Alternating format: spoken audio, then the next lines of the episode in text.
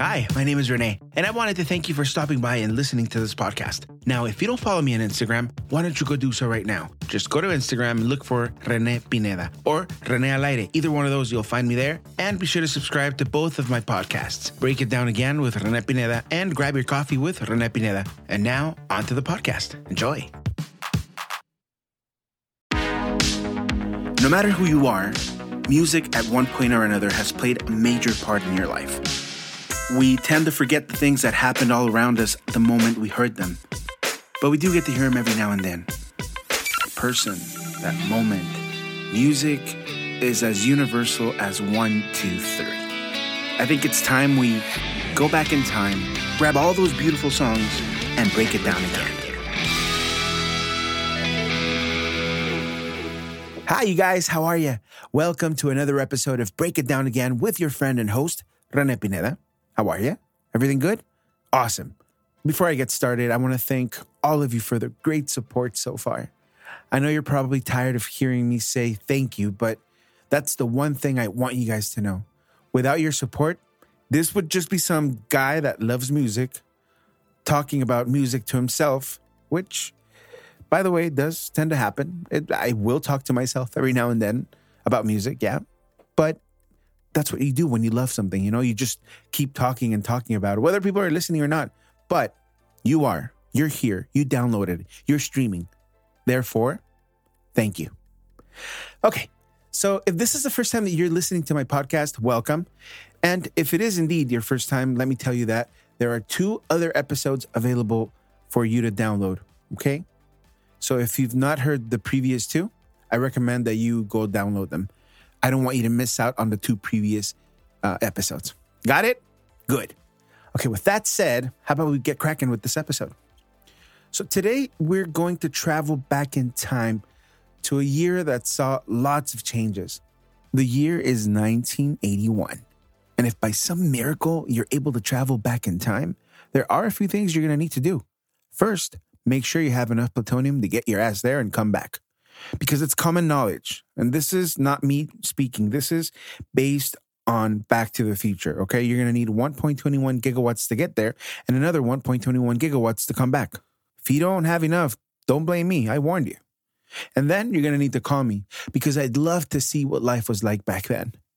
For now, we can just imagine how awesome it must have been to hear all these awesome songs being played on the radio. The songs for that year, check it out. Celebration by Kool and the Gang. There's also Kiss on my list from Hall & Oates. Um, keep on loving you from REO Speedwagon, and I'm gonna keep on loving you.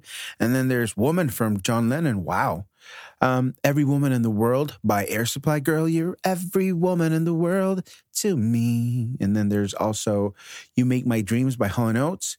Hit Me With Your Best Shot by Pat Benatar and um, Hungry Heart by Bruce Springsteen. Not a bad year for music, actually. No, not at all. Now, at the movies, things were pretty awesome too.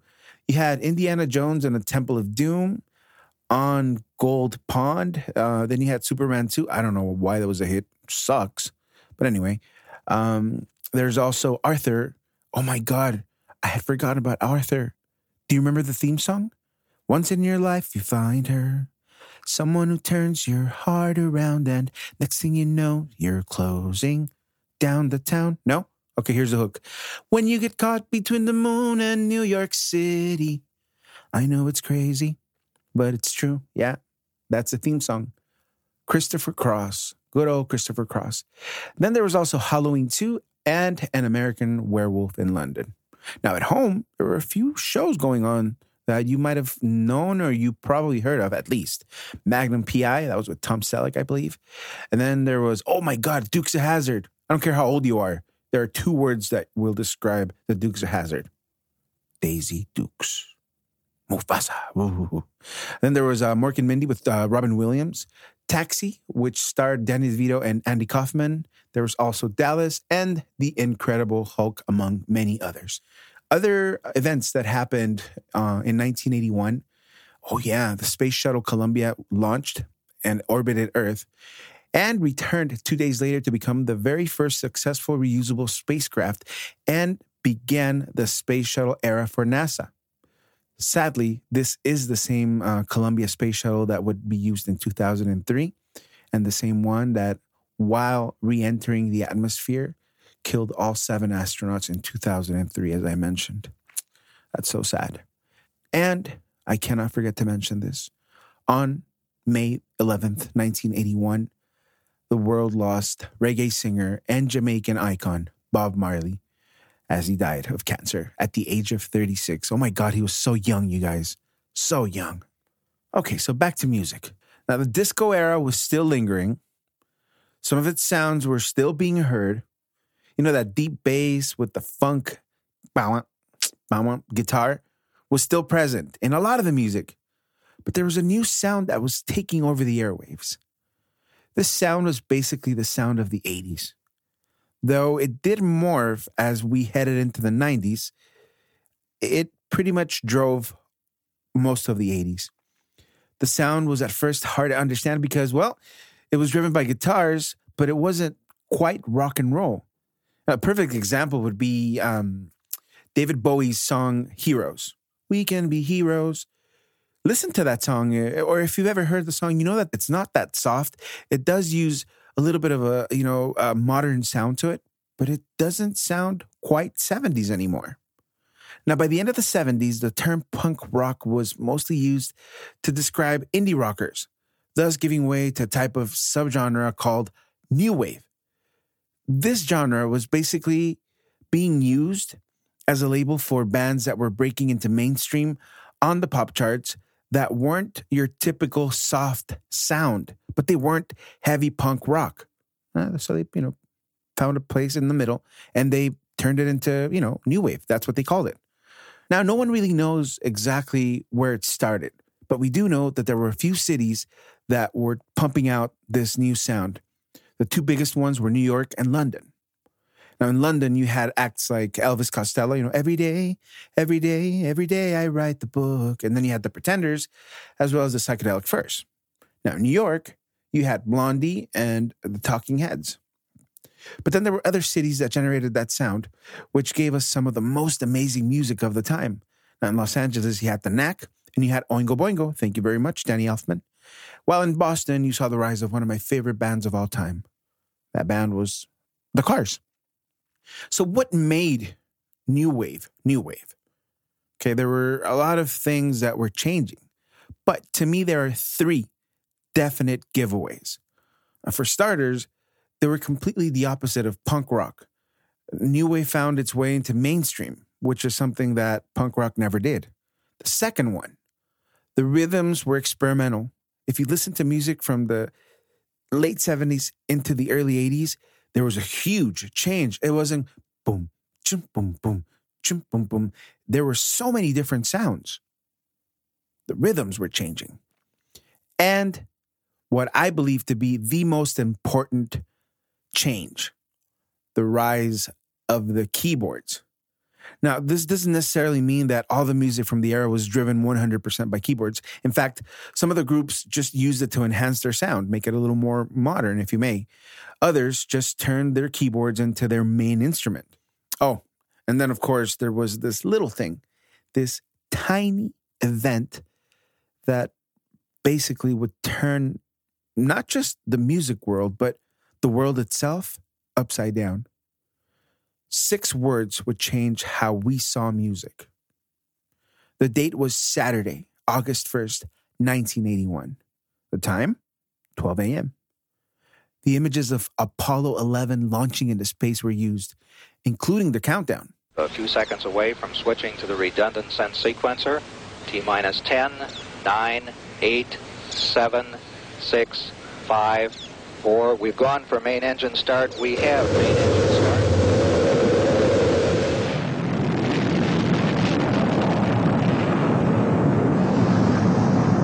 Ladies and gentlemen, rock and roll. And just like that, MTV was born. Now, as luck would have it, a song that pretty much described the moment in time was given the honor to be the first song ever played on MTV. What song was that? Video Killed the Radio Star and the name of the group, The Buggles. And that's where our story begins today.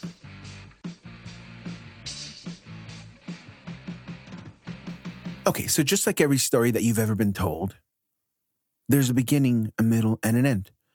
So technically, by me going back to August 1st, 1981, I'm actually going back to the end of the story for this song.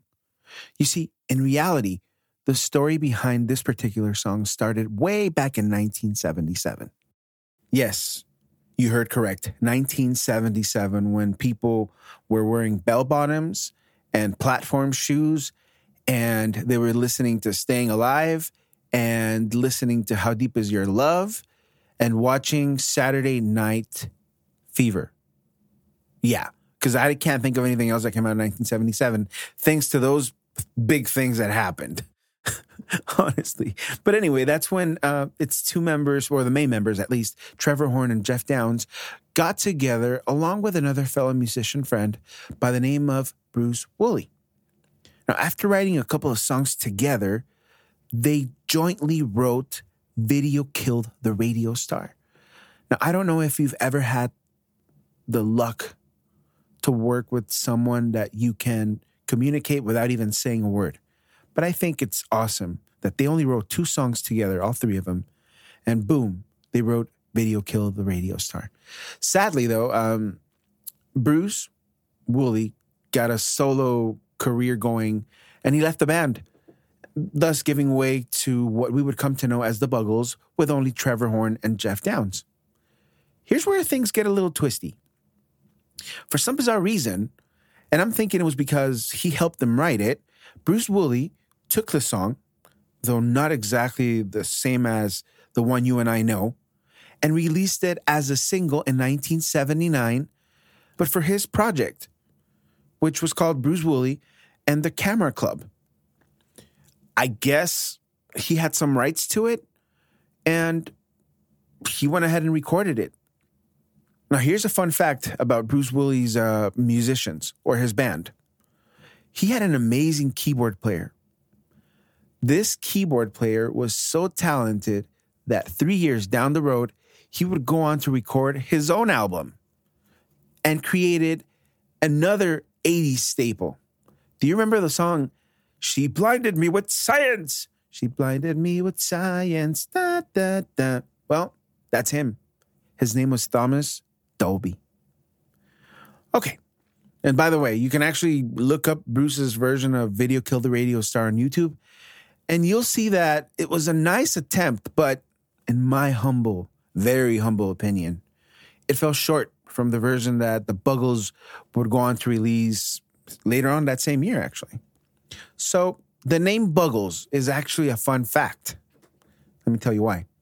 They were originally going to be called the Bugs, as in studio insects or imaginary creatures who lived in recording studios causing, you know, a mess. Well, one day, a friend jokingly said that uh, the bugs would be as big as the Beatles. As a joke, right?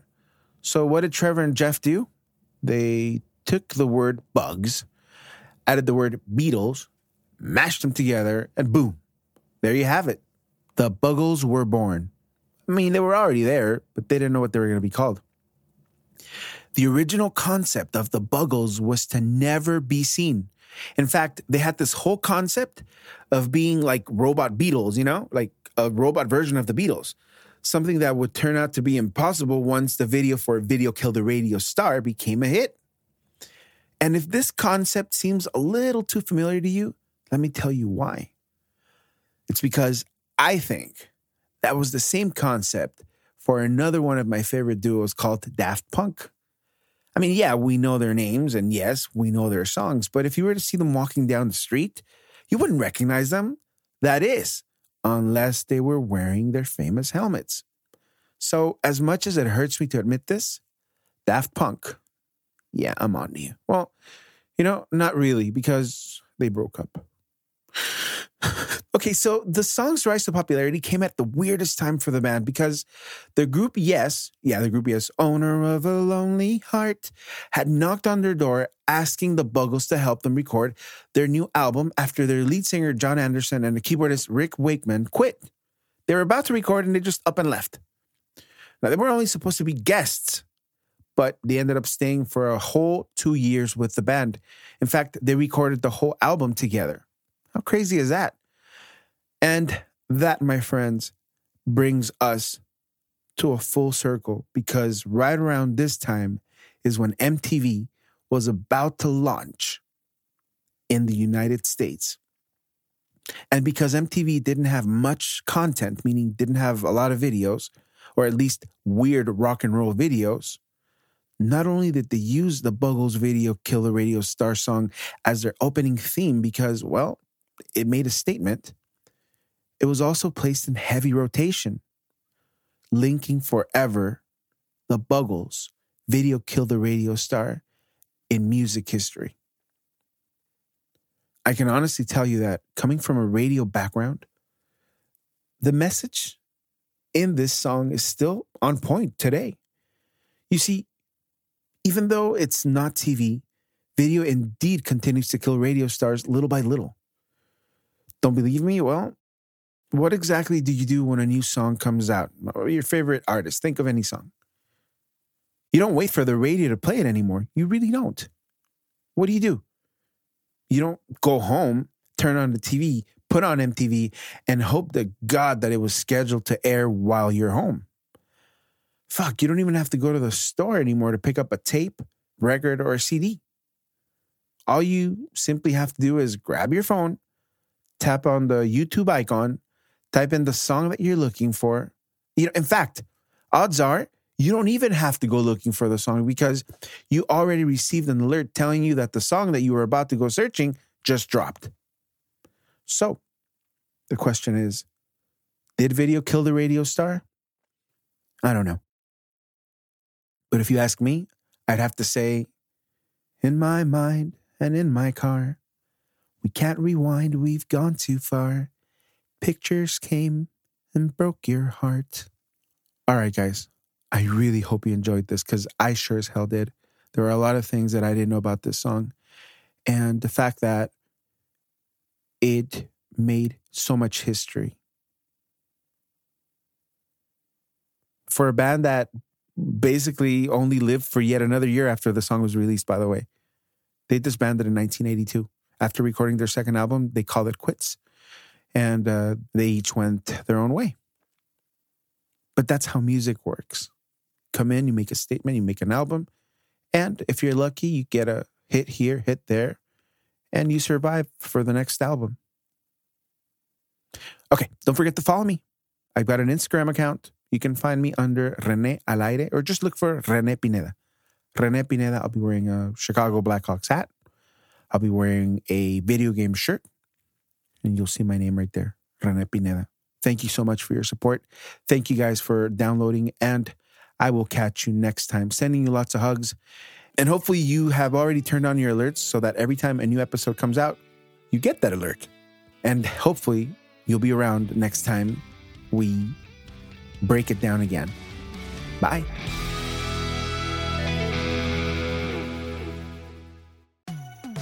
Hello. I really hope you enjoyed that last episode. If so, be sure to subscribe and turn on your notifications. This way, you'll know every time I drop a new episode. Also, if you're enjoying the content, why not help support the project? Either one, grab your coffee with Rene Pineda or break it down again. You'll find the link in my bio on my Instagram page. Look for me under Rene Pineda or Rene Alaire. Thanks for the support.